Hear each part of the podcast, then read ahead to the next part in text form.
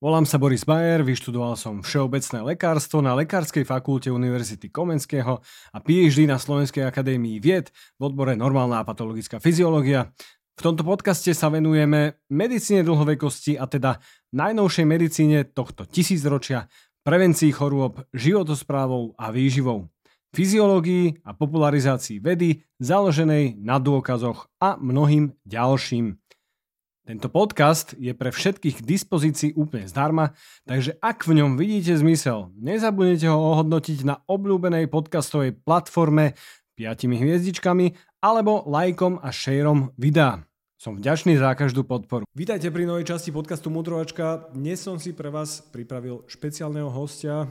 Sme na Poliklinike Váš lekár a naším hosťom tohto podcastu bude pani doktorka Lenka Lapides. Lenka, ďakujem, že si prišla druhýkrát. Hovorím to, že druhýkrát, lebo uh, sa stala taká technická vec a my sme už tento podcast raz natočili, ale to vôbec nevadí, uh, lebo ho vieme natočiť druhýkrát. Ja ti veľmi Jasne. ďakujem, že si prišla znova z ďalekej Viedne. S radosťou, až tak ďaleka nie. A z materskej. Áno, na materskej ja zostávam naďalej. Lenka, ty si teda manželka uh, Miška, Uh, si moja bývalá spolužiačka. Ešte Mišo stále, bol, áno. Mišo bol, stále si moja bývalá spolužiačka. Uh, uh, Mišo bol už na tomto podcaste jeden z prvých hostí. Áno, skoro. A ty si bola uh, môj recenzent knižky. Uh-huh. Uh, za čo som veľmi vďačná, ja že si si ma vybral. Ja ti za to ďakujem. A skús mi povedať, že čo ťa dotiahlo v prvom rade na medicínu? Prečo sme sa my mohli spoznať? Na medicínu, ja musím povedať, že toto je ťažká asi otázka, pretože ja som, teda aspoň doma mi referujú, že odkedy vlastne som bola malé dieťa, tak som chcela byť lekárka. A to ma viac menej držalo, držalo, držalo a ja ani, keď tak spätne spomínam, asi som ani nad ničím iným neuvažovala, že som to mala proste nejako v sebe. Že sa mi páčilo to posolstvo a páčilo sa mi ako keby ten príjemne a užitočne strávený čas, že človek naozaj v ten deň aj reálne možno, že niekomu pomôže, takže sa mi to zdalo byť veľmi zmysluplné trávenie života, však v práci trávime viac menej najviac času a myslím si, že... Alebo v posteli. To neviem, či je môj prípad, nie, nie som až taký dobrý spáč, mm-hmm. ale... Tomu sa dostaneme za chvíľku. V práci teda trávim veľa času a myslím si, že je to príjemne a dobre strávený čas, kvalitne. Dostala si sa na medicínu prvýkrát? Áno. A e, Áno. Čo ťa tam najviac bavilo? Čo ma najviac bavilo? Um, gynekológia, tej čo, sa, tej, čo sa venujem. Ale baví ma aj veľmi, musím povedať, histológia. Tej som zostala aj verná a tam si robím teraz aj svoje PhD. Okay. A histológia, embryológia. Imunitné bunky v maternici. Čiže skúmame u neplodných žien alebo žien, ktoré potrácajú opakovanie, mm-hmm. bunky v maternici a analyzujeme, či im vieme nejakým spôsobom pomôcť. A to je tá reprodukčná imunológia? Áno. OK. A tomu sa dostaneme Aj, za, za chvíľočku. Ja sa chcem ešte k tej medicíne vrátiť, že uh, ja, ja vás asi vnímam s Michalom už od prvého ročníka. Áno. Z bé es em ká, si myslím, z Bratislavského spolku medikov. A ty si tam bola podpredsedníčka? Nie, ja som viac menej nebola aktívna v spolku. Bola som aktívna aj v spolku, ale ja som bola prezidentka Slovenskej asociácie medikov. Okay. Čiže to bola vlastne... To je nejaká veľká úloha. To bola asociácia, medikov. Ktorá pokrývala všetky spolky medikov na Slovensku a... Tam som bola uh, viac menej aktívnejšia, ale samozrejme, že aj na spolku. Čo robí taká asociácia? No pokrýva vlastne celé ako keby tieto aktivity medikov na Slovensku, čiže nie iba lokálne, ale aj v Martine, aj v Košiciach. No a moja funkcia bola viac menej zastrešovať a koordinovať tie aktivity, ktoré spolky vykazujú, sledovať, čo robia iné takéto obdobné asociácie vo svete, reprezentovať Slovensko napríklad. Okay. Čiže um, nemala som uh, teraz v rámci tých aktivít spolku až takú uh, úlohu, že by som ja konkrétne chodila na tie aktivity, čo je škoda, že som ich viac menej iba takto zastršovala, i keď bolo pár aktivít, kde som sa aj ja zúčastňovala, a to bola nemocnica pre medvedíka, uh-huh. kde sme vlastne detičkám ukazovali ako, sa, ako prebieha vyšetrenie, ako sa chodí k doktorovi, čo sa tam deje. Takže tieto aktivity, skôr som potom bola aktívna v spolku. Partnerom tohto podcastu je Poliklinika Váš lekár. Väčšina z vás asi vie, som spolumajiteľom a medicínskym riaditeľom v Poliklinike Váš lekár a je to nová poliklinika, ktorá sa venuje preventívnej medicíne v Bratislave v Eurovej dva, kde máte všetko pod jednou strechou. Pre viac info poliklinika bodka váš lekár bodka es ká. Ty si pamätáš nejakú spoločnú skúšku našu? Áno, ale som už nad tým rozmýšľala, neviem teraz presne, ktorá no to bola. Bola to sto percent teoretická, teoretická skúška, ale teraz neviem, či to bola proste chémia, alebo či to boli mikróby, či to bola biochémia, alebo mikróby, si myslím. Povedz mi, u koho no. si bola na biochémii? Uh, u koho som, no u Lišku som nebola. Ja som a ty bol si bol u Lišku. Preto sme sa tak, som aj nad tým rozmýšľala, Aha. tak potom asi to boli a mikróby. A potom som bol, to bola komisia, to boli dve skúšajúce. No, hej. Áno. Aha, na biochemii, že to boli dve skúšajúce. Áno, to bol môj opravák. Potom, mm-hmm. ako ja som u Líšku, pán docent Líška päť hodín skúšal a potom vyhodil, tak e, mikroby som bol potom u profesorky Kotulovej. Áno. Tam si bola tiež? Áno. Tak tam sme sa podľa mňa museli... Podľa mňa, hej, čiže spätne som nad tým rozmýšľala, tak isto okay. hovoril, že už som druhýkrát, tak potom som rozmýšľala, no u Líšku som nebola. Čiže tam to nemohlo byť, takže vlastne, že kde to, kde to bolo mikroby, tak som čo prišla na... Čo si si potiahala na mikroboch, pamätaj si? Už neviem, fakt neviem. Ja si pamätám druhú otázku, čo som si potiahol, že mikroorganizmy ako biologická zbraň. To bola taká otázka, akože veľmi halúzna. A prešiel si, alebo hey, ti hey, boli hey. osudné? Akože prešiel som, uh, dokonca som dostal Ačko z mikrobiológie, wow. profesorky Kotulovej, a lebo som hovoril svoj vlastný návod, ako si spraviť biologickú zbraň. A to sa jej veľmi páčilo, že, že ako v kuchyni, e, normálnej, regulérnej kuchyni vieme vytvoriť biologickú zbraň. A, výborne. Tak a... vidíš, každý musí mať na to nejaké páky, ako prejdeš. Nenahovárame. Ale, teda, že, a, dobre, a z nejakej skúšky ťa aj vyhodili? Jasné, jasné. Čo ťa, čo ťa tak mm. najviac si pamätáš? No, viem, že to bolo trikrát, čo ma vyhodili a to bolo s určitosťou biochémia, potom to boli mikroby práve, čo mi boli osudné a potom to bolo ešte tá urgentná medicína. OK. To ani to neviem. To bol taký to, to, to... pán nejaký. Hej, ale tam to nejako... Hej. A viem, že ďalší deň som išla znova a som to spravila. Si sa stihla doučiť. Áno. Tá noc sa... bola veľmi intenzívna a všetko som to stihla. To sa mi ešte nestalo, že ďalší deň by som išiel na skúšku. No. Urobil by som. Hej, vydalo. A ja si pamätám teda kopec skúšok, že ja som na veľa skúšok bol vyhodený a ja som teda taký ten, ten typ, že som spravil nespraviteľné a nespravil nenespraviteľné. Že skrátka, mňa vyhodili drahí medici z angličtiny. Vyhodili ma z nukleárnej medicíny, čo sa nedá vyhodiť. A, lebo všetci, čo chodili na prednášky, vedeli, že z tej nukleárnej medicíny, vieš, tam sú tie rozpady, tie polčasy rozpadu a, a to sa máš proste naučiť a to spravíš tým pádom. A ja keďže som nechodil na prednášky z, z nukleárnej medicíny, nie len z nukleárnej medicíny, tak uh, som stále išiel ďalej a ďalej a v čase, ktoré mali byť v sekundách, som hovoril v hodinách. Takže všeli, čo sa takto, že chcem povedať medikom, že nezáleží od toho, že čo sa podľa mňa uh, dopočujú na skúškach od niektorých skúšajúcich, že naozaj, keď si nájdu tú jednu časť medicíny, lebo tá medicína je strašne široká. Áno. A, a vedieť z nej, že naozaj, že že všetko sa nedá. Nie, hej, že nie. Napríklad... v dnešnej dobe už nie, určite no, nie. A, a teba to ťahalo potom do tej gynekológie, mm-hmm, čo hej. je tiež akože... Relatívne skoro, áno. A je to relatívne široký odbor. No, tak ako všetky obory sú relatívne široké. Podľa mňa je to špecifické v tom, že je tam aj nejaká operatíva, sú tam pôrody, je tam aj nejaká preventívna medicína, ale je tam aj starostlivosť o tehotné, čiže nejaká mm-hmm. dispenzarizácia.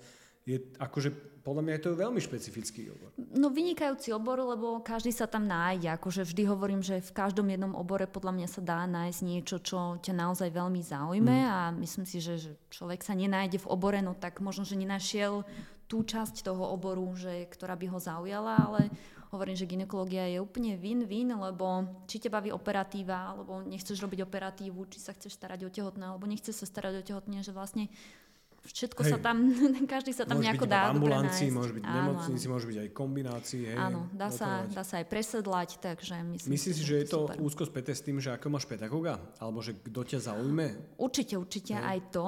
I keď napríklad u mňa ten obor som si vybrala vlastne ešte predtým, než sme gynekológiu mali. Okay. Takže to bolo v nejakom treťom ročníku, mm-hmm. keď som skontaktovala jednu dobrú známu, že ma to tak baví a že či by som niekedy sa nemohla prísť nejako pozrieť a, a vlastne vtedy sme ten obor ešte nemali, čiže konkrétne u mňa to nebolo pedagógom, ale viem si predstaviť, že keď je dobrý pedagóg, tak viete, viete navodiť mm-hmm. určite na ten obor, ktorý... A v tom treťom ročníku už si mala nejaké základy, nie? Však bol, mali sme fyziológiu... Áno, ale tuším, že gynekológiu konkrétne sme ešte nemali, mm-hmm. teda tuším, že hej, až v štvrtom ročníku, hej. hej. Čiže vedela som len teda ten, ten uh, smer, že ma láka. Uh, ktorá časť gynekológie ťa láka najviac? Najviac, uh, to asi čomu sa najviac chcem venovať, a to je reprodukčné zdravie. Uh-huh. Aktuálne sa venujem aj laktačnému poradenstvu, to je taká tá novinka, čomu uh-huh. sa venujem v poslednej dobe. No predtým v minulosti som sa venovala veľmi gynekologické onkológii, to ma veľmi bavilo, aj to bolo veľmi teda... ako zmysluplná práca, mm-hmm. že ma to veľmi náplňalo. Aj operatíve som sa veľa venovala, ale tam je človek veľmi viazaný na to, aby bol aktívny v nemocnici. Mm-hmm. A to teraz pri materskej nie som. Čiže... A ty si išla do zahraničia, vy ste išli s Michalom spolu, mm-hmm. najprv do Nemecka áno. a potom do Rakúska. Áno, áno. Tam ste aj ostali potom. Áno. A v Nemecku je aká tá gynekológia, aké sú tam možno špecifika, aké sú v Rakúsku špecifika? Mm-hmm. Áno.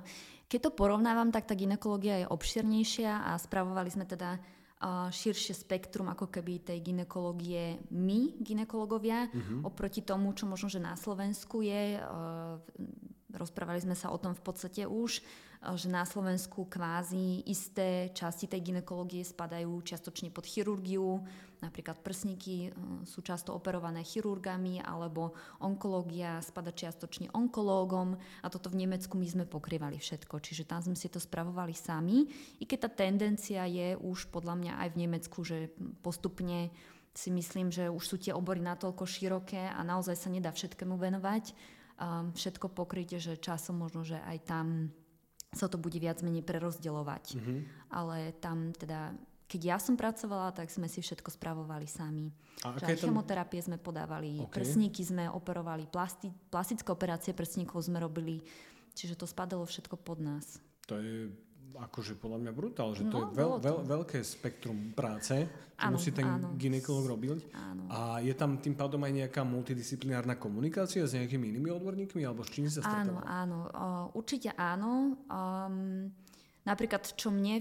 V tej dobe uh, sa veľmi páčilo je, že um, teda neviem presne, ako to funguje na Slovensku, lebo mne, na Slovensku som nikdy nerobila v nemocnici, ale my sme tak perfektne fungovali, že keď sa riešila napríklad prsná pacientka, ktorá mala nejaký, nejakú rakovinu prsníka, tak bola riešená v našom centre uh, pre rakovinu prsníka a keď uh, bol vlastne predstavený jej prípad, tak zasadla komisia, tá komisia mala proste niekoľko doktorov z niekoľkých oborov a spoločne sme sa pozreli na ten jej prípad, sme to prediskutovali, zaradili sme skoro každú jednu pacientku, sme mali v nejakej štúdii, aby profitovala z tej liečby čo najviac a potom sme ju spoločne viedli počas toho pobytu u nás v nemocnici, sme ju zoperovali, podávali sme jej chemoterapiu, ožarovali sme ju u nás a zároveň mala už potom hneď rozbehnutý aj ten ambulantný, ako to ambulantné doliečenie, že sme jej vybavili teraz, ja neviem, napríklad presne podprsenku na mieru, že sme vybavili fyzioterapiu a že sme vybavili dokonca už dokon, dokonca aj liečbu na domov, že bola, ja neviem, napríklad um, um, nejaká sestrička, ktorá chodila k nej domov a ktorá sa o ňu starala mm-hmm. ako keby naďalej. Paliatívne nastavenie tiež po to spadalo. Výživa sa tam ako riešila? Výživa, mali sme aj výživového poradcu, ktorý chodil, navštevoval pacientky, ale ktoré konkrétne kroky s nimi podnikal, tým, že to už nie je, je môj jasne. obor, tak to už presne neviem. Ale, ale mali si, aspoň. Ale mali sme, áno. OK, v Rakúsku? Áno.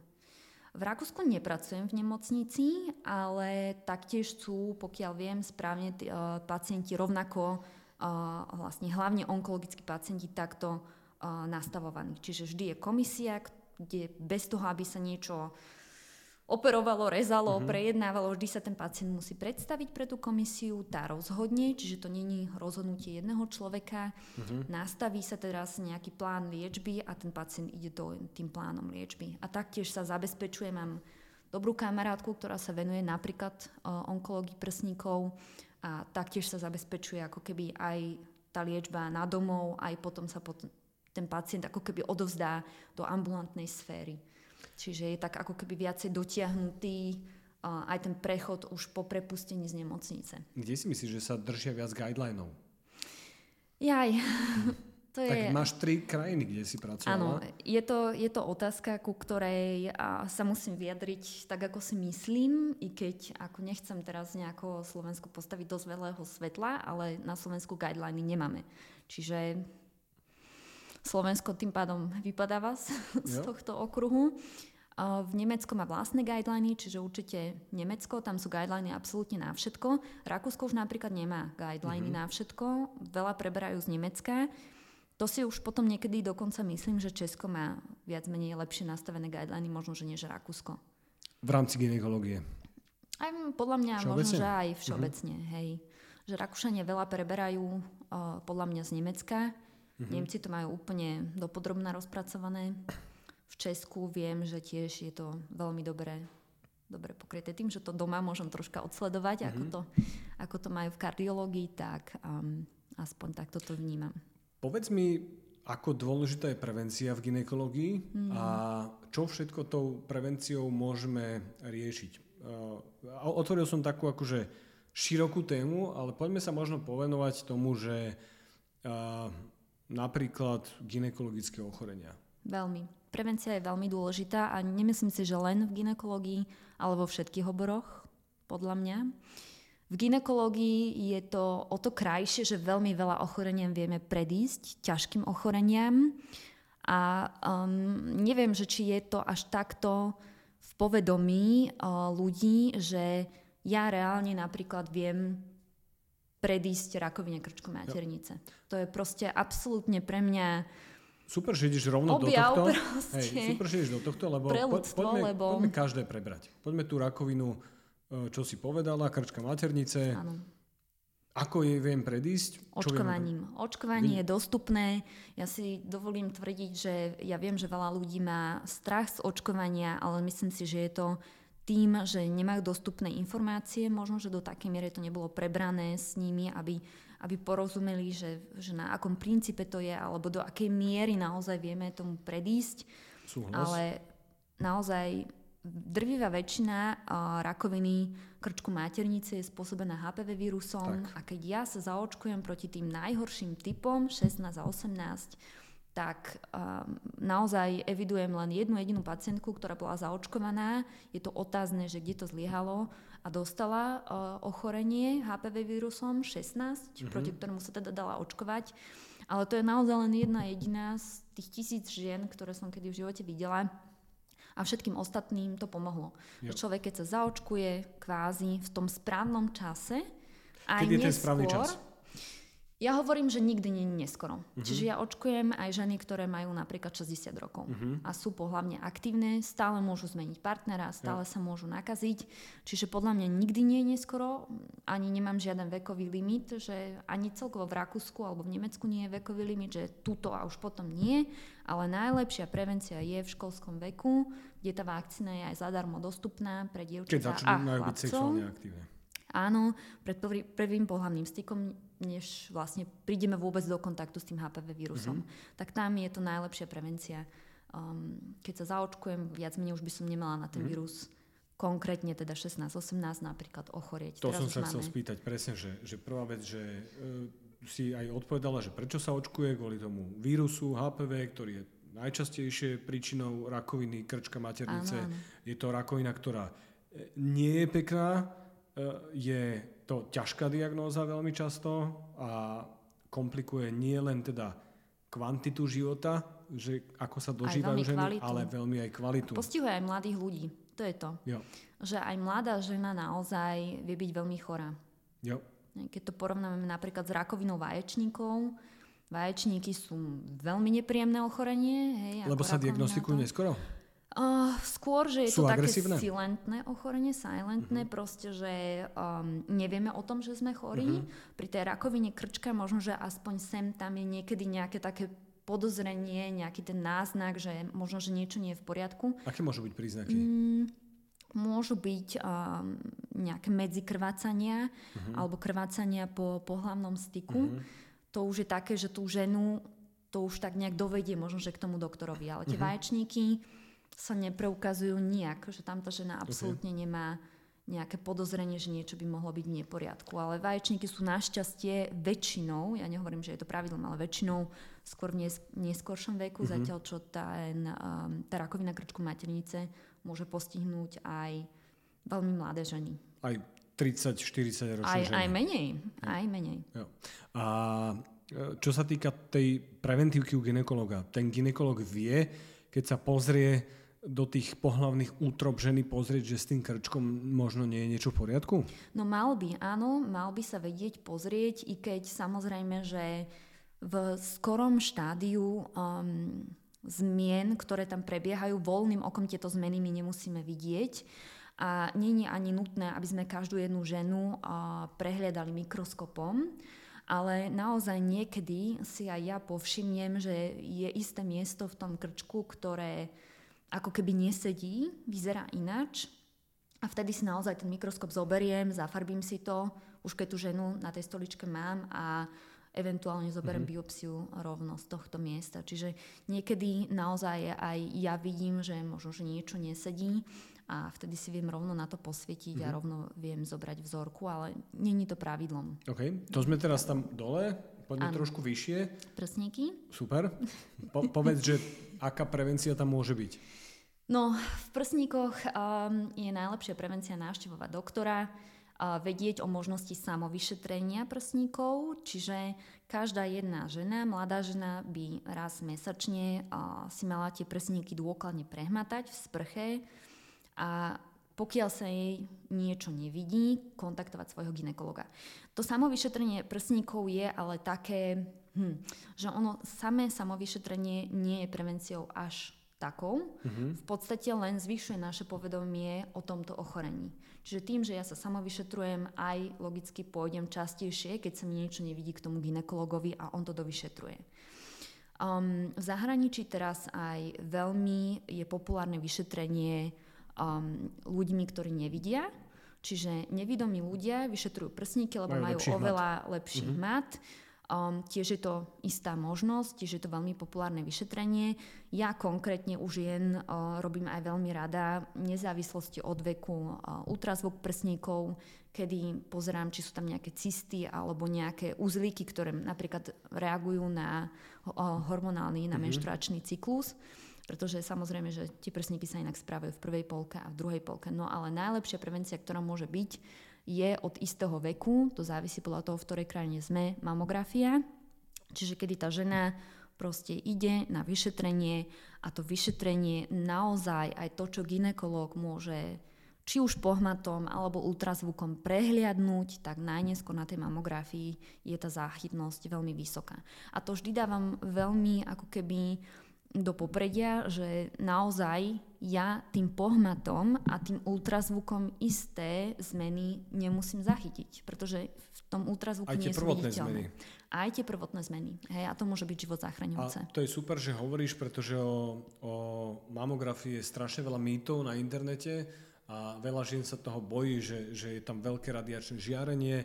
Ja keď som si porovnával tie milisieverty, ktoré sa tam dostávajú do tela v rámci toho radiačného žiarenia, že keď niekto ide uh, transatlantickým letom, tak je to také isté. Je to rovnako, presne tak. Žiarenie. To je aj vždy môj príklad, ktorý uvádzam.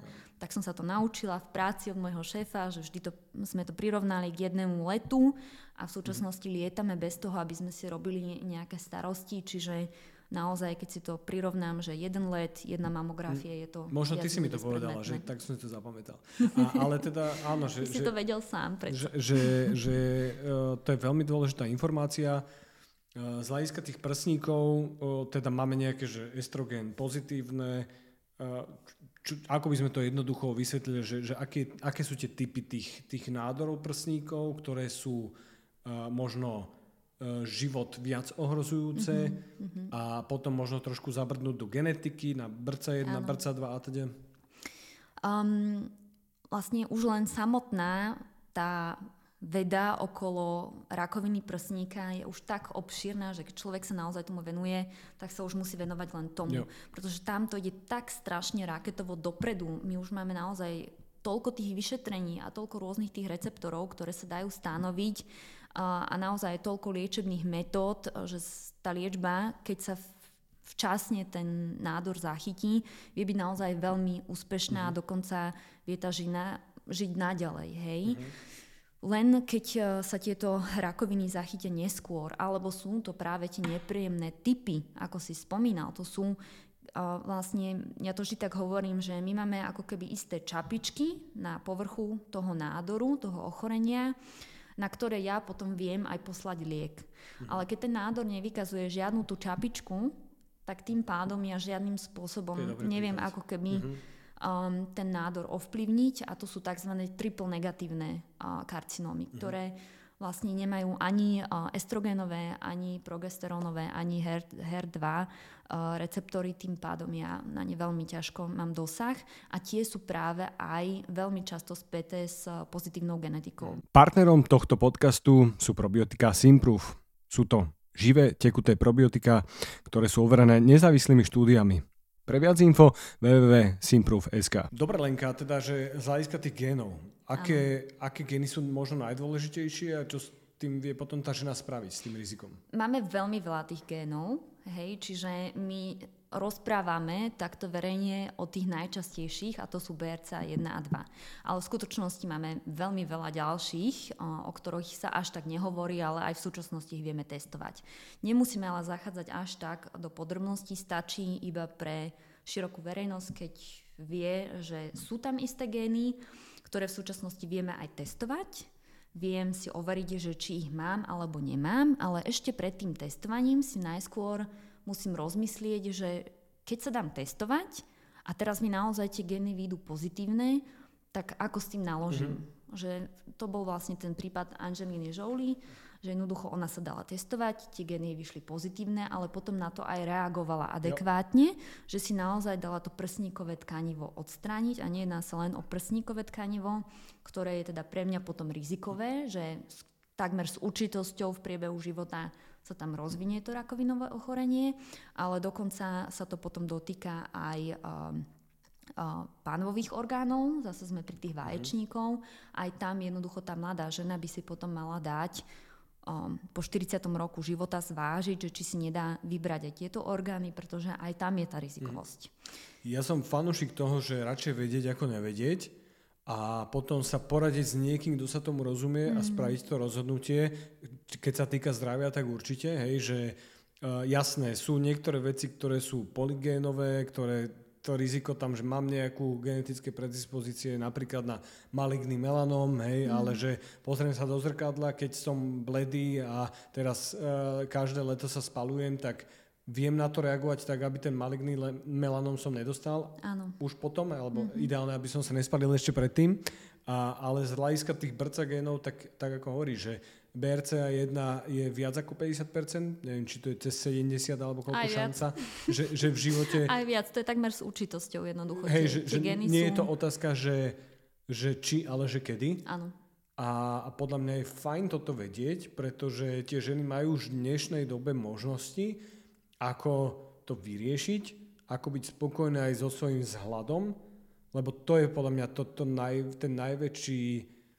strašiak pre ne, že, že, že ako sa budú cítiť potom, keď si tie prsníky dajú vyoperovať a, a nielen prsníky. Áno, ale treba zase podotknúť to, že ja dávam ten príklad tej Angeliny Jolie, ktorá je proste verejne známa osobnosť a u nej napríklad absolútne nie je vidno, že by mala nejaké ja. následky po tej operácii, vyzerá rovnako pred, možno, že ešte aj lepšie po, to nevieme posúdiť, ja. ale absolútne teda nie je vidno, že by ona nejako ako... Um, na vonkajšok uh, teda trátila yeah. tou operáciou. Pri tej prevencii je to vždy také, že ja minimálne s mojimi pacientami alebo klientmi um, diskutujem o tom, že či je to žiaduce to vedieť. Z môjho ohľa pohľadu um, ja napríklad tiež by som asi chcela vedieť, že či teda mám nábeh alebo nemám, a asi by som reagovala adekvátne. Ale treba vždy podotknúť, že už keď sa naozaj dávam testovať a naozaj túto informáciu celý život budem mať, tak potom na tú informáciu treba reagovať.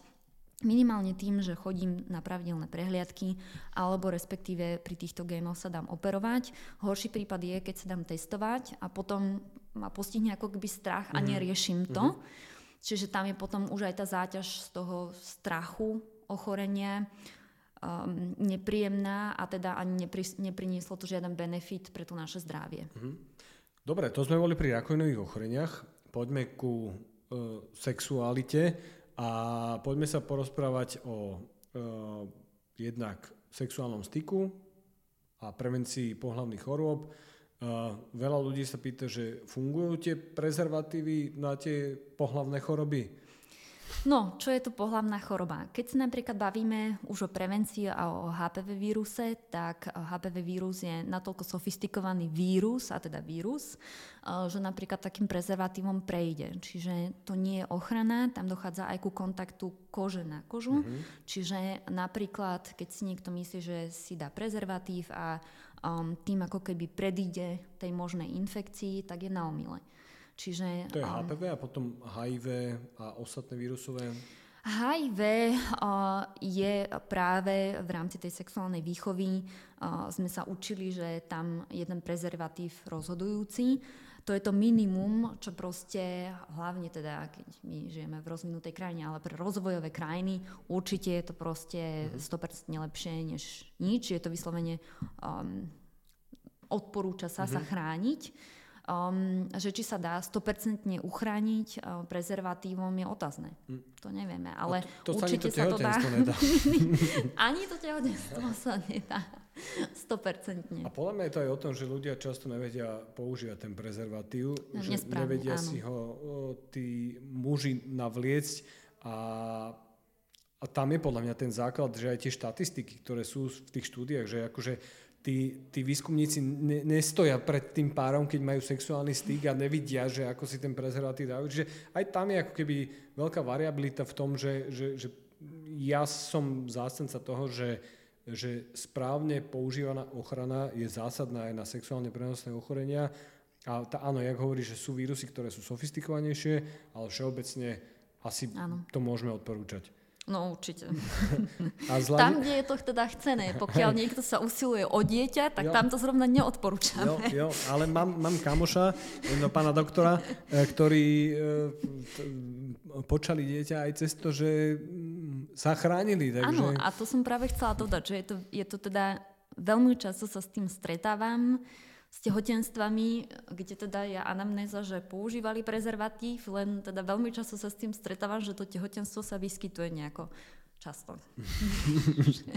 Dobre, a, a teda, že keď sa bavíme o tom tehotenstve, že poďme si to prejsť do hĺbky, poďme sa pozrieť aj na tú, na tú prevenciu z hľadiska toho, že keď je žena tehotná, teda poďme do toho, že keď už je tehotná, čo môže spraviť preto, aby mala, že super tehotenstvo, aby mala nerizikové tehotenstvo, alebo minimálne rizikové tehotenstvo, aby možno predišla niektorým veciam do budúcna. Čo sa dá možno testovať a čo, čo treba spraviť, keď je už žena tehotná? V tehotenstve? Mhm. Ja vždy hovorím, že hlavne tie tehotné ženy nestrašiť. Čiže mhm. najdôležitejšie je, tehotenstvo nie je žiadna choroba, není nutné k tomu pristupovať ako k chorobe. Najdôležitejšie je byť v nejakom psychickej pohode mm-hmm. a neobávať sa o to bábätko. Čiže uh, vždy sa snažíme k tomu aj pristupovať tak nejak v kľudovom režime a uh, sú ženy, ktoré naozaj sa majú tú potrebu sa dávať testovať a respektíve majú tú potrebu navštevovať ginekologa a vidieť, je to ako super možnosť, ten ultrazvuk, mm-hmm. že človek vidí to bábätko, vidí, že je všetko v poriadku a potom veľakrát ako následne takéto fú a všetko fajn a proste všetko je na poriadku. I keď treba si povedať, že aj tie ultrazvukové vyšetrenia sú isté termické žiarenia, ktoré není teda dobré teraz mm-hmm. na, naozaj, že týždennej báze stále no. pozerať. Hej? Čiže nejaká taká tá zdravá miera vyšetrenia, um, keď sa jedná o mladé zdravé ženy, ktoré počali bez nejakých nápomocných metód, nie je dôvod si robiť nejaké starosti, že by malo byť niečo v neporiadku, ale rozprávame sa o tých možnostiach. Možnosti je v súčasnosti opäť nespočetne. Ja teda moje tehotné ženy vediem tým spôsobom, že v prvom trimestri sa testujeme. Je možnosť prenatálneho screeningu, z môjho uhla pohľadu vynikajúca vec. Sú samozrejme pacienti, klienti, ktorí jednoducho si neželajú byť testovaní, sú úplne v poriadku s tým, či babátko bude zdravé alebo bude mať nejaké odchýlky zdravia. Považujú to, že vedia si predstaviť napríklad vychovávať aj babetko, ktoré má Downov syndróm, že dokážu takto byť oporou takémuto dieťatku, ale sú, sú ľudia, ktorí naozaj um, možno, že by to uh, chceli vedieť a chceli sa uh, možno, že v, ča- v správnom čase rozhodnúť, že či takéto tehotenstvo uh, si naozaj vedia doživotne predstaviť o, tú opateru, lebo to nie je len tak. Čiže prvotrimestrálny screening ja mojim pacientkám odporúčam, je tá možnosť, sledujeme jednak ultrazvukom isté markery a takisto sa odosielajú vzorky, v súčasnosti už sofistikovane z krvi, kde potom príde výsledok, či to babetko je v poriadku. To je taký prvý checkpoint a v druhý checkpoint je okolo toho dvadsiateho To okno je medzi dvadsať až dvadsaťdva týždňom tehotenstva, kedy sa robí ako keby rozšírený ultrazvuk a tam sa sledujú úplne tie už minimálne štruktúry a znova sa tak ako utvrdíme, či je všetko v poriadku, respektíve či je niekde nejaký nedostatok, ktorý musíme sledovať. Mm. A ja si dovolím povedať, že to je od krajiny ku krajine iné, že keď príjeme do Británie, áno. tak tam koľkokrát, dvakrát za tehotenstvo sa stretne s gynekologom? Ja musím povedať, že čo mňa ako gynekologa najviac a, asi šokovalo, bolo, keď mám a pacientky z Kanady, okay. ktoré, keď ich chcem pozrieť ultrazvukom, sú úplne z toho vyvedené z miery, že čo sa ide diať, lebo veľmi veľa žien aj v pokročilejšom veku v živote ultrazvuk nemalo. A oni naozaj reálne, okay. reálne som mala naozaj minimálne tri takéto uh, ženy, ktoré boli úplne v šoku, že ich chcem povyzliekať a mm-hmm. čo sa bude diať, mm-hmm. ale um, ako není to štandard mm-hmm. ultrazvuk. Hej. Dobre, čiže to, to je taká, že prevencia toho, čo sa môže stať, potom, že uh, áno, že ja súhlasím s tým, že netreba stresovať tie dámy, keď, keď už sú tehotné, ale uh, to, to je veľmi o tom, že aký je to typ psychologický uh, veľmi často. Hej, že, ťažko že... povedať, akože dovolím si tak nejak protirečiť, alebo moja skúsenosť je, že v súčasnosti my počúvame toľko tých informácií dostupných a toľko všelijakých diskusných fór, že veľmi často a vo veľmi skorých týždňoch ženy prichádzajú a naozaj, že ten, to tehotenstvo sprevádza taký mm. trošku strach, že to mm-hmm. tam je a čakajú na ten ultrazvuk a chcú proste už vidieť, že či je všetko fajn a že už tak nejako čakáme, že kedy budeme ten jedenásty týždeň a trinásty týždeň, že už máme tie checkpointy jo. tak za sebou. Áno, to, to máš pravdu. Takže je to že... také, vie to byť aj veľmi stresujúce. Jo. Jo. A to je podľa mňa tým, že ako sa mediálne komunikuje často niektoré veci a vieme, že na to sú ľudia najviac náchylní na svojich potomkov a, a preto to tak môže byť. Áno, určite treba hovoriť aj o tom, že, že treba to brať možno viac, nechcem povedať športovo, ale že, že viac v pohode. Tak v konečnom dôsledku ten stres je vlastne to najhoršie, čo tam môže aj, to je tiež negatívny vplyv. Jasné. Čiže Jasné. a ovplyvniť ho je ťažko. No. Ako môže matka svoje životospráve dopomôcť tomu, aby to dieťa malo všetko potrebné? Mm, vyváženou stravou, no. Alebo kontaktovať teba, ešte lepšie. Nemusím ma kontaktovať, ale počúvať že po, tvoje podcasty. Možno, že, že, aby vedeli, že čo je dôležité pre to dieťa, aké živiny možno, čo možno by mali doplňať, čo možno by nemuseli doplňať a hovorí mm-hmm. sa o tom. V podstate um, odporúčanie je viac menej len takéto, že, že nevyhnutné odporúčanie na kyselinu listovú. Uh-huh. Tá je teda by mala byť štandardná v každom tehotenstve a potom už je to veľmi od toho typu tej ženy.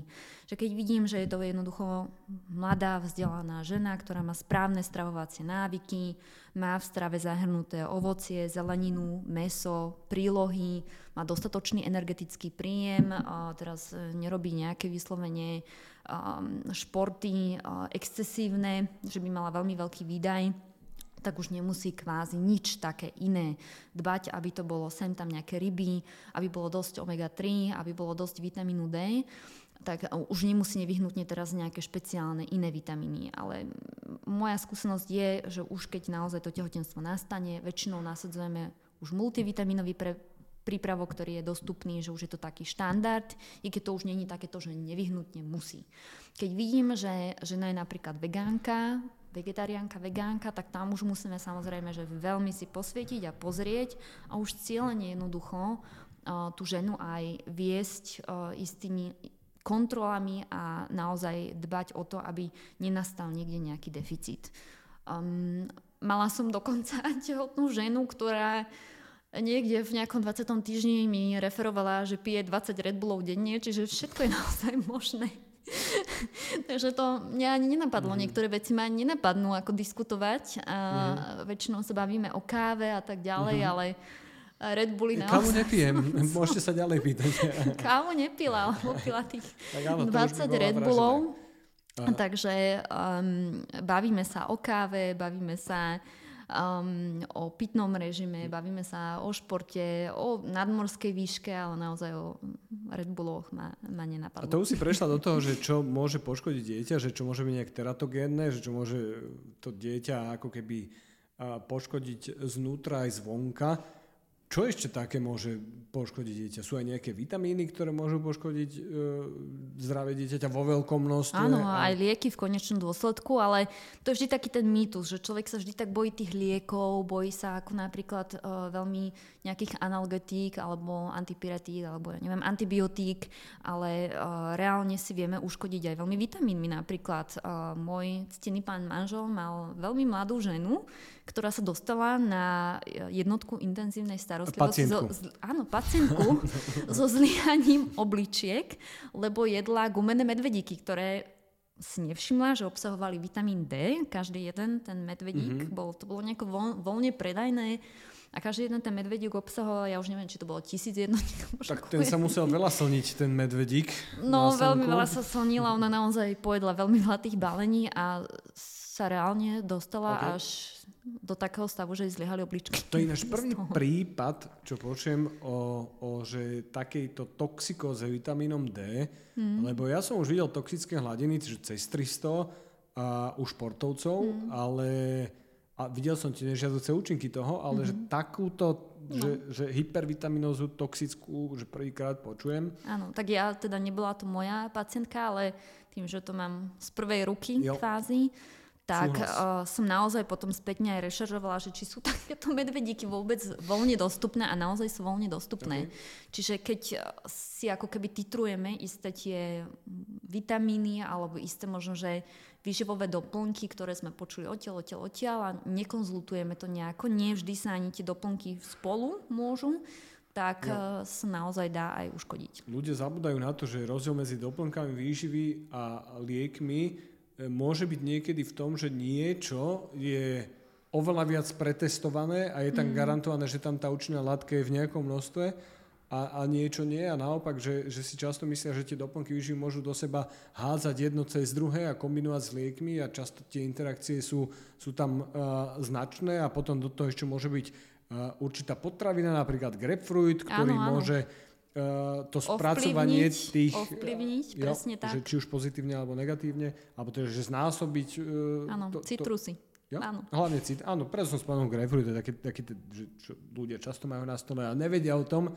že môže ovplyvňovať vstrebávanie a, a účinnosť liekov, ktoré, ktoré užívajú.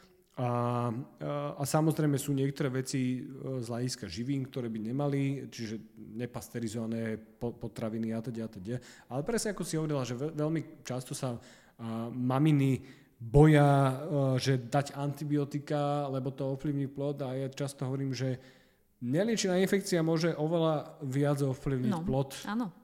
A, a, a taká tá, že, že, že prúdenie tých baktérií v krvi, no, oni musia vedieť, že... dokonca predčasný pôrod veľmi jo? v skorých týždňoch, kde to, jo? Je to spo- ani nemusíme zachrániť. Cievny čiže... systém s tým dieťaťom, mm. čiže... No, čiže treba, preto ja som rád, že hovoríš o týchto veciach, lebo treba ľuďom dávať tieto veci, ktoré často nepočúvajú z relevantných zdrojov, ale počúvajú informácie z, z internetu a keď nevieš selektovať tie informácie, tak sa do, dopatraš k niektorým um, presvedčeniam, um, ktoré nemusia byť úplne optimálne.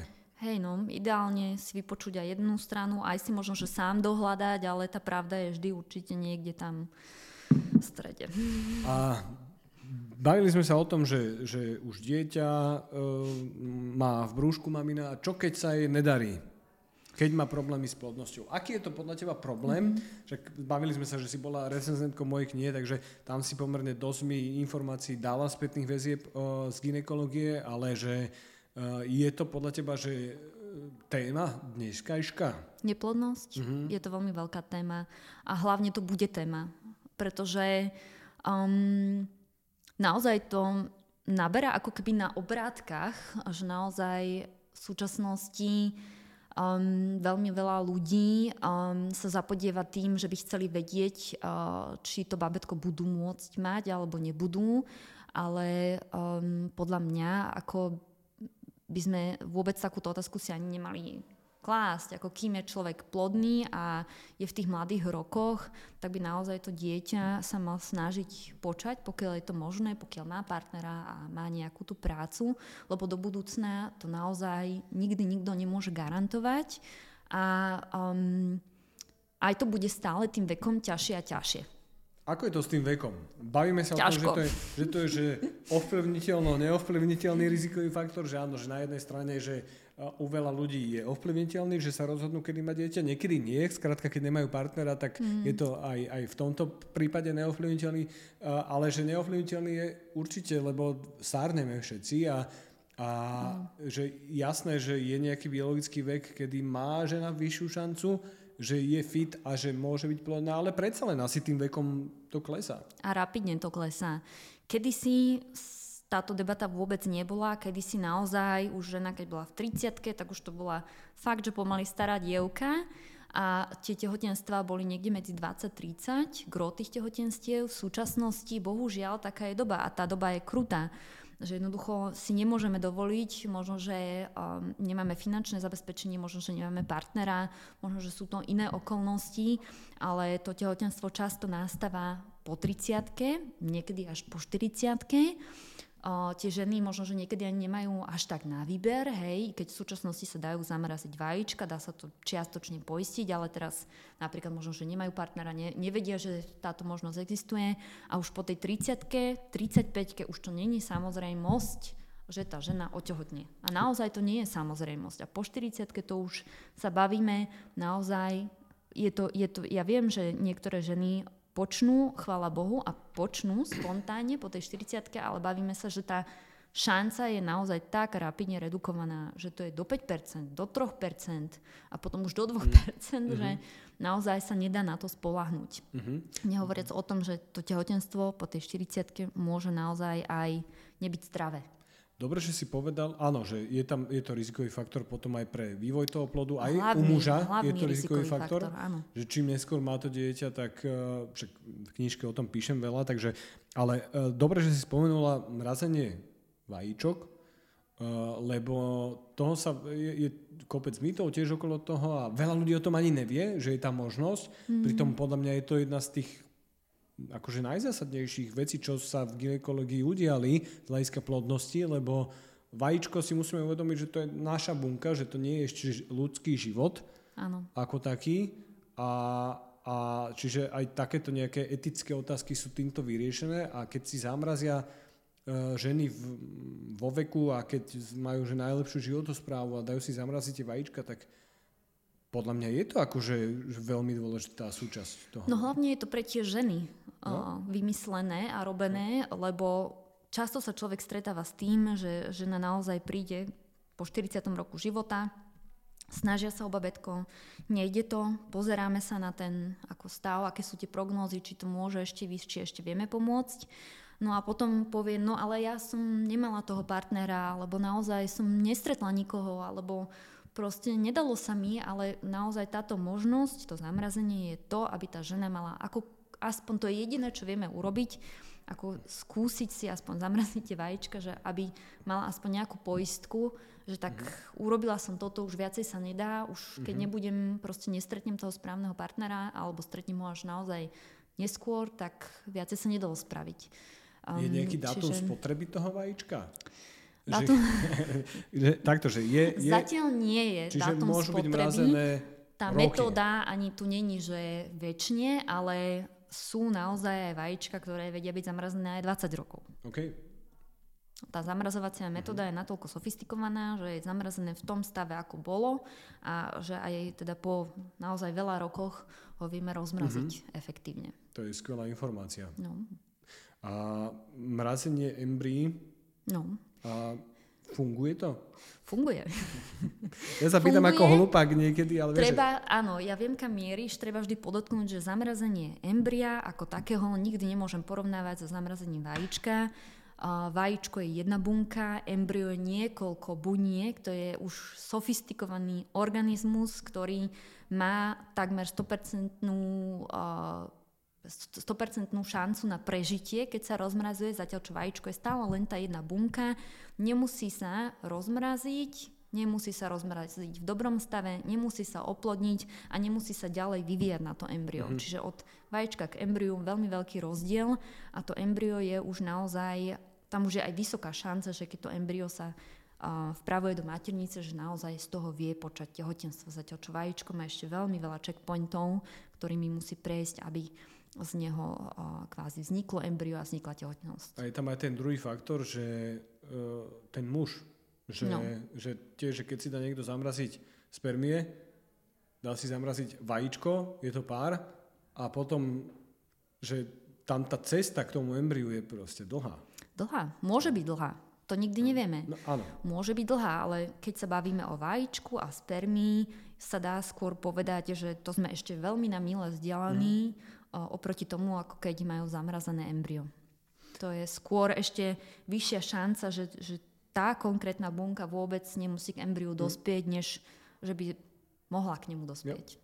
Takže aby dámy mali aj informácie, že takéto možnosti sú a sú, a sú, sú podľa mňa veľmi dôležité. Mm, veľmi. A poďme na inú tému v rámci, v rámci prevencie a aj v rámci teda medicíny v gynekológii. Menopauza. No. Ja už som mal jeden diel o menopauze ako taký, ale skôr sme sa venovali hormónom a, a jednej štúdii uh, uh, Women's Health Initiative, ano. Ktorá bola v médiách proste zle uh, reprodukovaná.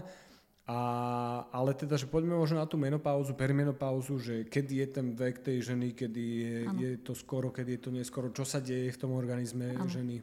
No, jedno je isté, že aj tam všetky spejeme a spejeme tam rozdielne, mm-hmm. že napríklad veľa žien zaskočí, že v štyridsiatom roku života už vôbec nie je skorá menopauza. Mm-hmm. No. Takže to je vždy taký ako otvárač očí, že štyridsiaty rok a povieme si, že no, už ste v menopauze, alebo teda možno, že do roka, do dvoch budete v menopauze a tie ženy sú naozaj z toho veľmi prekvapené, lebo si tú menopauzu spájajú až neskôrším, no päťdesiat ja. Alebo päťdesiatpäť, tam niekde neskôr a sú aj tak nastavené, ale naozaj v štyridsiatom roku života, keď tá menopauza príde, tak um, vie to byť veľmi prekvapujúce a tie ženy aj musia vedieť, že no dobre, tak teraz možno, že prídem o tie všetky hormóny a čo s tým? Jednoducho mm-hmm. to telo je aj reálne nastavené, že do tej päťdesiatky, päťdesiatpäťky zvyčajne by to ešte mohlo nejako hormonálne fungovať. Aký sa ten vek? Že, že kedy je tá menopauza v populácii?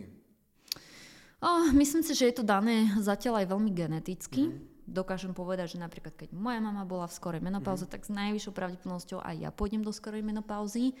Ale ten, ten trend uh, môže byť, že pôjde týmto spôsobom. Že, že bude zmysel. Stále skorej a tie vajíčka sa aj vyčerpajú skorej. Čiže je možné, že celkovo za desať rokov už nebude štandard päťdesiat, ale už pre nás všetkých to bude napríklad štyridsaťpäť. Ako, neviem tie štatistiky, ale dáva mi to zmysel z toho, že tých environmentálnych faktorov uh, vyčerpania organizmu a starnutia organizmu je stále viac a viac a aj tá prvá menštruácia sa posúva na trošku skôr, ono je to, aj ano. V knižke som to popísal, že prečo to tak je, že, že nie je to iba jeden faktor, mm-hmm. ale že dávalo by mi to zmysel a preto možno aj treba o tom veľa hovoriť, lebo sa to ano. Bude týkať... Áno. Zatiaľ hovoríme o, o tom, že tá genetika je taká ako predurčujúca, čiže uh, mám to viac menej dané aj geneticky, ale áno, do budúcna je možné, že budeme hovoriť už štandardne o ako keby nižšom veku, kedy tá menopauza štandardne nastupuje. Čo s tým vie žena robiť s tou menopauzou, aby bola čo najpríjemnejšia alebo čo najmenej nepríjemná?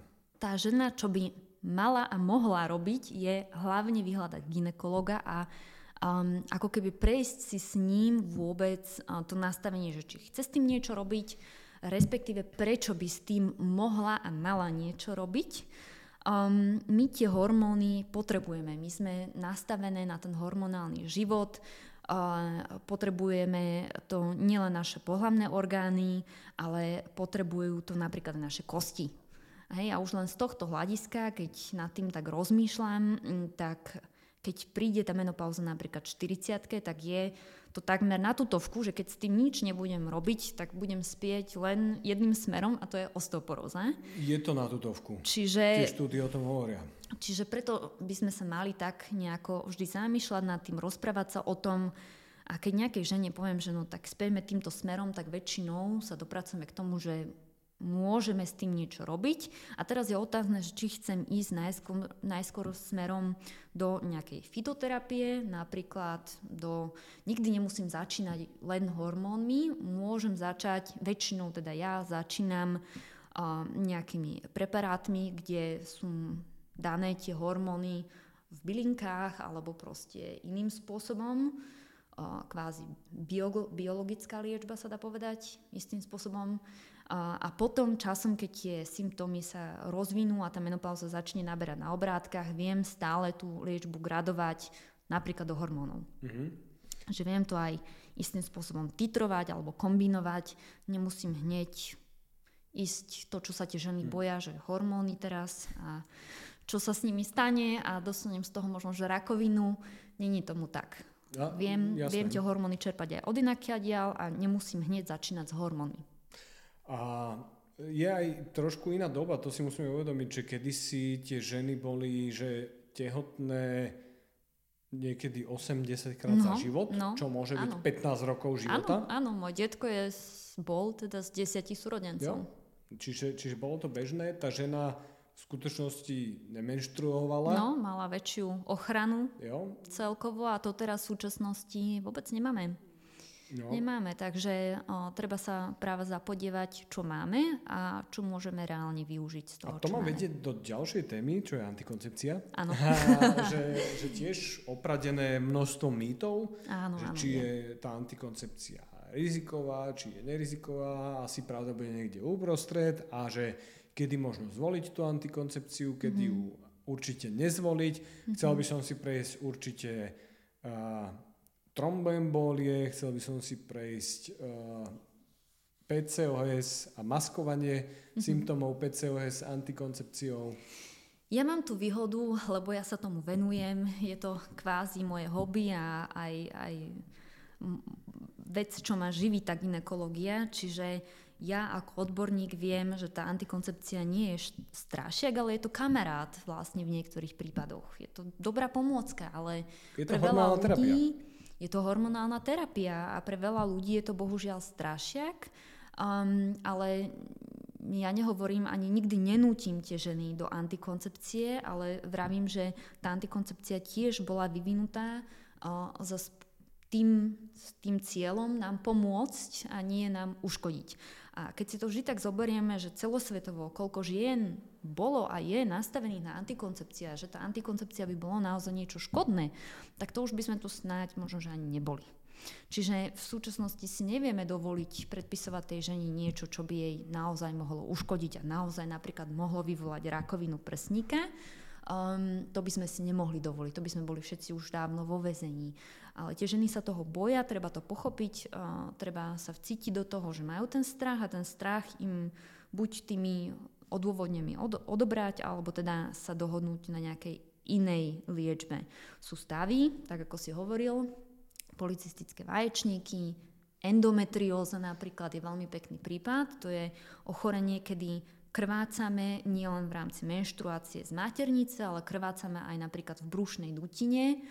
Spôsobuje sa nám tam zápal a tento zápal je škodný. Proste keď ja krvácam na miestach, kde nemám krvácať, tak samozrejme, že mi to nebude prospievať. A keď to krvácanie nezablokujem, tak je to vyslovene škodné. Tam je tá antikoncepcia vyslovene ako kamarát a vyslovene ako naozaj pomôcka, ktorá mi napomôže zmierniť ťažkosti, zmierniť zápal, napomôže mi s tehotenstvom hmm. dokonca. Veľakrát sa antikoncepcia dáva ako predliečba pri uh, asistovanej reprodukcii napríklad. Čiže uh, z tohto hľadiska to asi škodné hmm. teda nebude. Um, mne, sa, mne sa toto páči presne, že často si dámy myslia, že o, oni keď boli uh, mladšie, v puberte, mali akné, a všelijaké rôzne iné príznaky. Dali im lekári antikoncepciu, zmizlo to, všetko bolo v poriadku, dlhodobo užívali antikoncepciu, potom chceli odtehotnieť, nedarí sa im a berú a myslia si, že to je otázka toho, že mali antikoncepciu. Mm. A ono to najčastejšie je to, že mali v skutočnosti celý život syndrom policistických vaječníkov. Áno. A tá antikoncepcia iba maskovala potom tie príznaky? Maskovala príznaky, alebo naopak sa zase dostávame k tomu veku, že jednoducho sa snažím otehotnieť.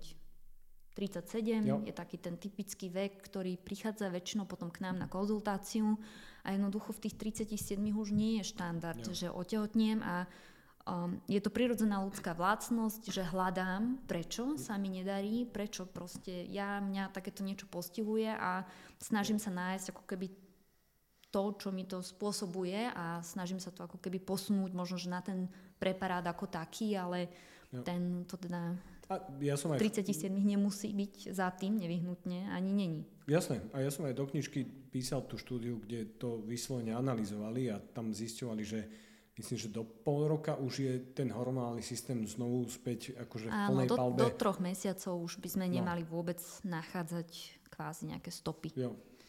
toho, ak to nie je depotný prípravok, jo. čo ja, teda je veľká škála tých preparátov, každému sa dá nájsť to, čo mu vyhovuje. Ak naozaj niekto nechce hormonálnu liečbu, tak súčasne už máme napríklad bezhormonovú, aj jo. tak sa dá nastaviť pacienta, ale v niektorých prípadoch teda tá hormonálna je kamarát. Uh-huh. A e, niekedy však sú, užívajú antikoncepciu mladé dámy, ktoré by ju ani nemali. museli a nemali a mohli by zvoliť iné cesty, ako zabraniť otehotneniu, a ktoré by pre ne nemoh- nemuseli byť rizikové. A chcem sa dostať za, ku tým tromboemboliám, chcem sa dostať Am. ku iným rizikovým faktorom, ako sú fajčenie alebo rôzne genetické vplyvy na, na zráženie krvi. St- stretáva sa s tým? Áno, veľa žien má, má strach, má strach a chcú sa dávať testovať, že či sú uh, nositeľkami uh, istých alel pre faktory, ktoré môžu ako keby dopomôcť tej tromboembolii, dopomôcť tej krvnej uh-huh. zrázenine, faktor, uh, faktor päť, faktor dva, uh-huh. hej, alebo sú tam potom rôzne em té há ef er, ktoré sa často skloňujú aj pri reprodukčnom zdraví. Um, Už aj vo výžive? Už aj vo výžive. Áno, tak aj vo výžive. A teda um, tohto sa boja, ale zase hovorím, že to je zase taká vypichnutá vec, kedy pozeráme na to, že či máme teda nejaký ten faktor päť, ale napríklad častokrát fajčíme, užívame, nedaj Bože, antikoncepciu, keď nám to niekto predpíše, lebo sme nevie, nevie, nespomenuli, že fajčíme. Ja napríklad fajčiarkám antikoncepciu s estrogénom zásadne nepredpisujem. Ja, ja hovorím, že, že ak je faktor päť, faktor päť, tak fajčenie je faktor desať. No.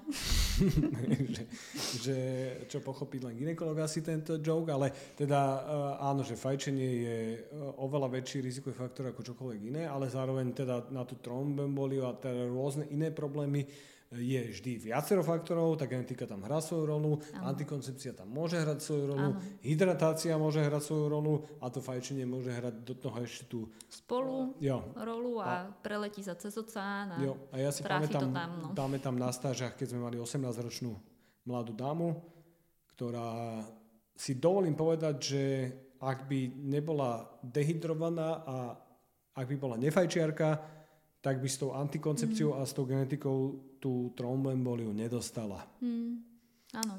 Takže preto treba aj takto pozitívne motivovať mladých Áno. ľudí. A keď sa bavíme o prevencii, keďže mm-hmm. to chceme ešte teraz dať čerešničku názoru, tak keď sa predpisuje tá antikoncepcia, ja napríklad každej jednej žene beriem á pé cé rezistenciu, čiže ani mm-hmm. nemusím teraz ísť do genetiky, spravím screening, keď je ten screening negatívny, tak už je to také ako keby uistenie sa, že dobre, nemám tam teda tú predispozíciu na nejaké tie faktory, ktoré by to mohli zvýhodňovať a nemusím sa tej antikoncepcie jo. dať.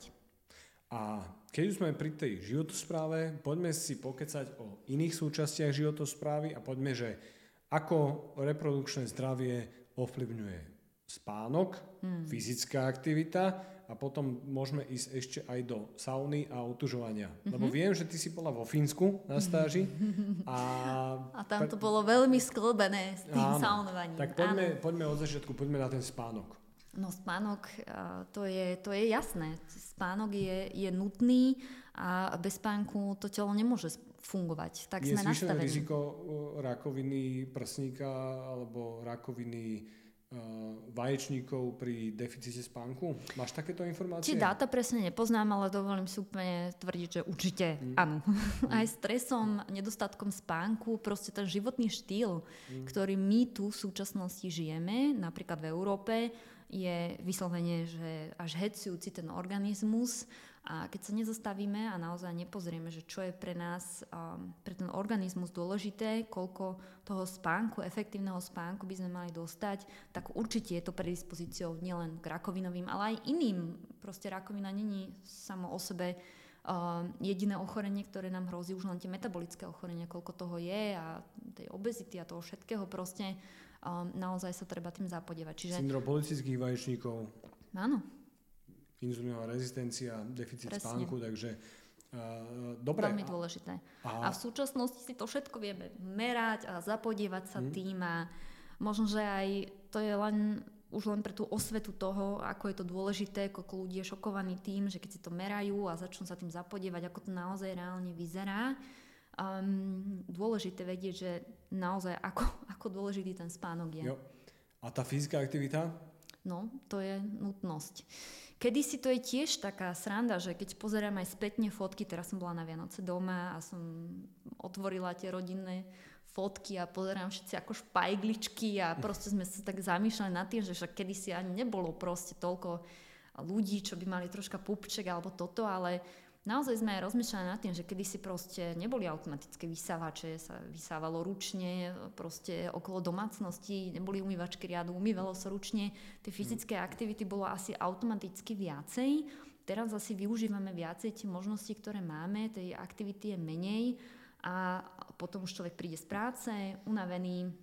Ja mám doma automatickú kosačku. No. takže takže aj, aj pranie napríklad, hej? No. Pranie, vešanie vecí, sušenie vecí. To som strašne vďačná, že už nemusíme ručne. Jasné, ale vieš, že my si uľahčujeme všetko. Áno.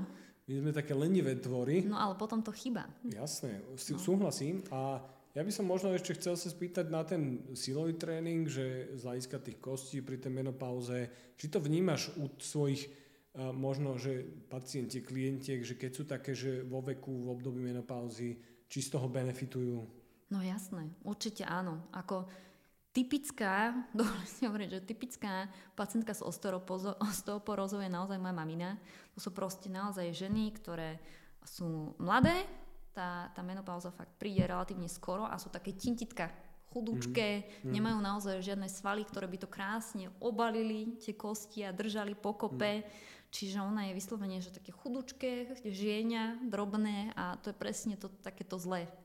Že a jednoducho to nemá sa, to, čo držať pokope. A to sa dá riešiť. Akože to je, že naozaj, ja chápem, že genetika je jedna vec a aj ostatné faktory, ale že ten silový tréning to je manuálne kopnutie mm. tých kostí. Áno. Do ričky. I keď ja neviem, že či som taká správna osoba, ktorá by sa mala k tomu vyjadrovať.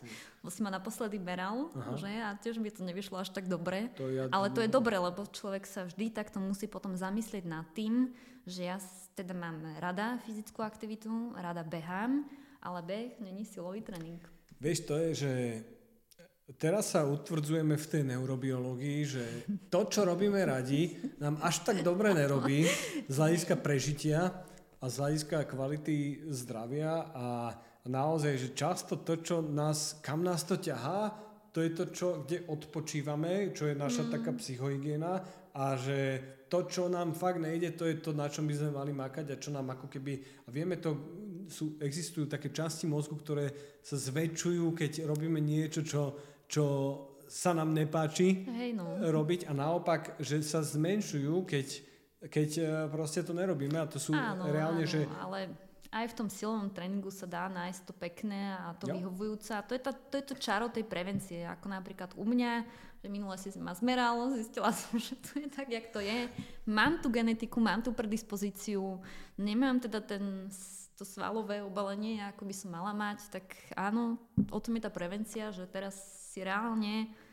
s novým rokom sadnem a niečo s tým urobím. A vieš, tebe sa určite beha lepšie ako mne a zároveň mne sa lepšie cvičí ten silový tréning ako tebe, ale že vieš, že ja preto behám, lebo viem, že mi to nejde a že proste to musím robiť, a, lebo je to jednak zdravé, ale jednak už som si na to tak navykol, že, že ja som to nemal rád a teraz si bez toho neviem predstaviť život. Aj veľa ľudí mi to hovorí, keď už fakt dlhé roky cvičia silovo, tak zrazu, že už si bez toho nevedia predstaviť mm. život.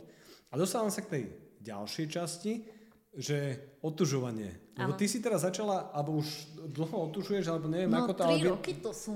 Tak to už je dosť dlho, ale teraz som to začal vnímať, že, že otužujete. Michal, ten si dáva Hej. sprchu. No, on, on otužuje už teda určite dlhšie Aha. a on je teda ten taký, no, že ten brutalista, že dá tú sprchu. No ja som asi taký, ja, ja musím povedať, ja som veľmi dobrý príklad toho, že to otužovanie sa dá. Lebo ja som bola tak zimomrivý človek, mm. že to bolo absolútne neskľúčiteľné si predstaviť len, že, že sa vyzlečiem vonku, mm. alebo že pre mňa tá studená sprcha, to aj v súčasnosti vôbec nezvládam a hovorím, že ja keď som tam vliezla, tak už tam vlezie absolútne každý.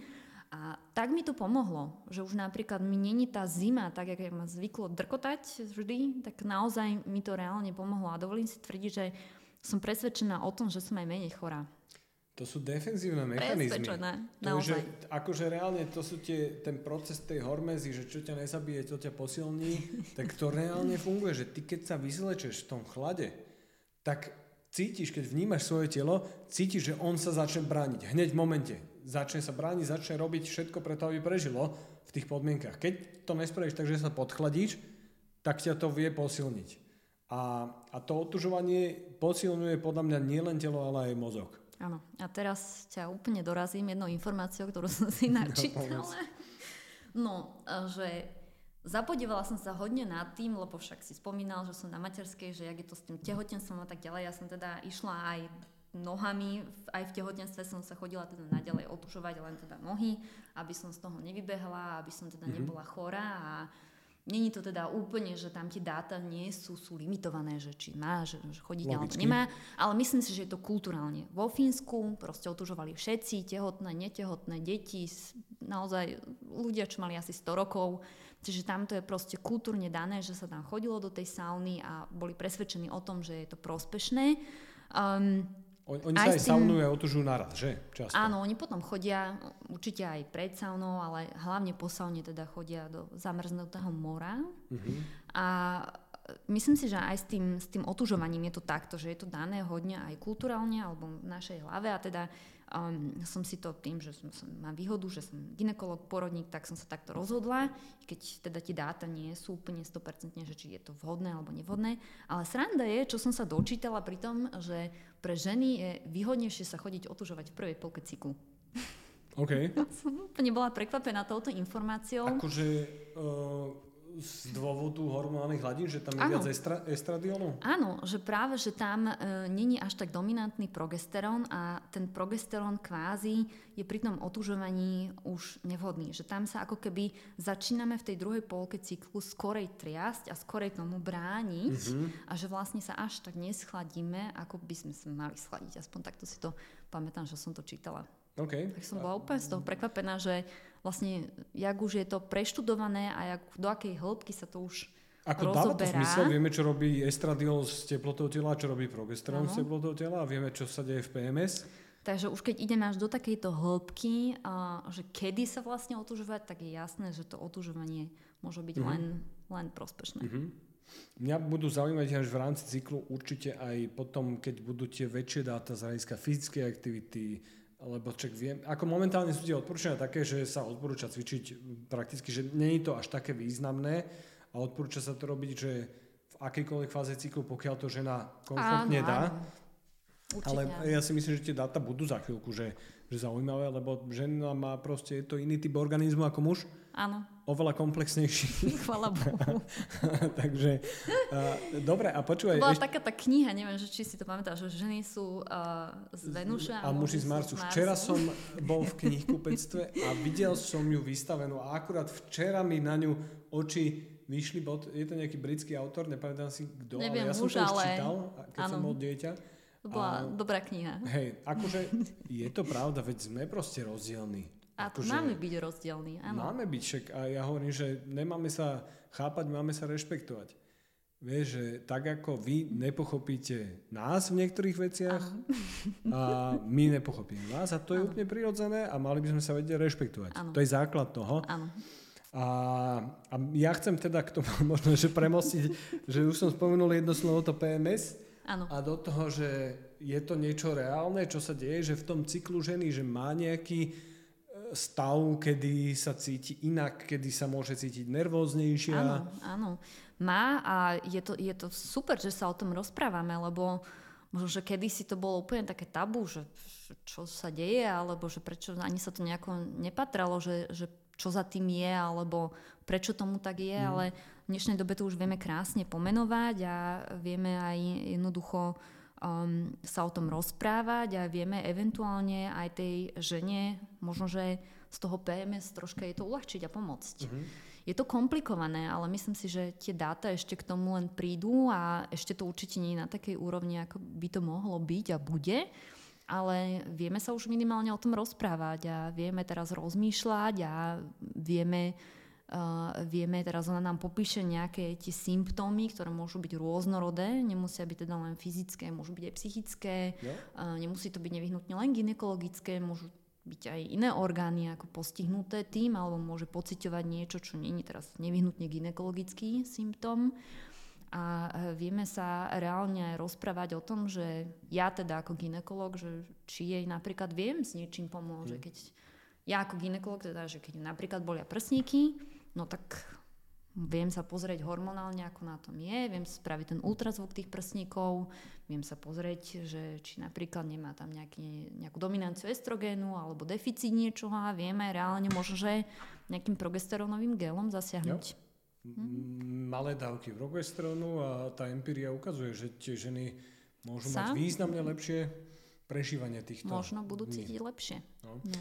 A, a vieme, že e, tie receptory na tieto hormóny steroidné, estradiol a, a progestagény a, a rôzne tieto ženské hormóny, nazvime ich tak, hoci ich majú aj muži, a takisto ako vy máte tie mužské, tak e, tie receptory sú v rôznych častiach tela, vrátane mozgu, vrátane c- centier hladu a hedonických centier, chutí, takže tie štúdie už sú a hovorí sa naozaj o tom, že ženy za to nemôžu, že majú iné chute.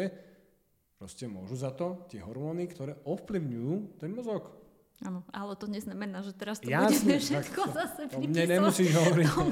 Ja len tak pre istotu. Musíme sa vedieť aj ovládať, samozrejme. Dobre, Lenka, ja ti ďakujem teda, že si prišla druhýkrát na tento podcast. Ja mám ináč... Rada, prídem ja, aj ja do tretice. Neviem, aký máš ty pocit z tohto, ale podľa mňa bol ešte lepší ako ten prvý, čo sme natočili. Asi hej. Že bol... zmo- že som sa tr- trošku ako keby, že jak sme to dali, bolo tam podľa mňa veľa zaujímavých dôležitých vecí a bolo to také viac štrukturované, čo bolo podľa mňa moja chyba prvýkrát, lebo ja som sa chcel pýtať úplne všetko a naraz a teraz podľa mňa z toho budú mať diváci a poslucháči ešte lepší uh, zmysel. Dúfajme, že to padne dobre na úžitok a myslím si, že, že sme sa úplne tak super zohrali a určite to nebolo, že tvoja chyba, ale že myslím si, že to tak vyplynulo asi ja. nejako samo, že možno, že dobre sme sa obidvaja vyspali. Že dobre, že sa zničil tablet uh, po tom, ako sme nahrali ten prvý podcast. Uh, vážení diváci, uh, hosť, ktorý vás dnes prevádzal týmto podcastom, je pani doktorka Lenka Lapides, gynekologička, pôrodnička. Ďakujem veľmi pekne, že si prišla. A ja ďakujem. Tento podcast má iba informačný charakter. Informácie z tohto podcastu neslúžia ako diagnostika a terapia vášho zdravotného stavu. Využitie informácií a hlavne nesprávnym spôsobom je na divákov a poslucháčov vlastné riziko. Počúvanie podcastov nesupluje návštevu vášho lekára.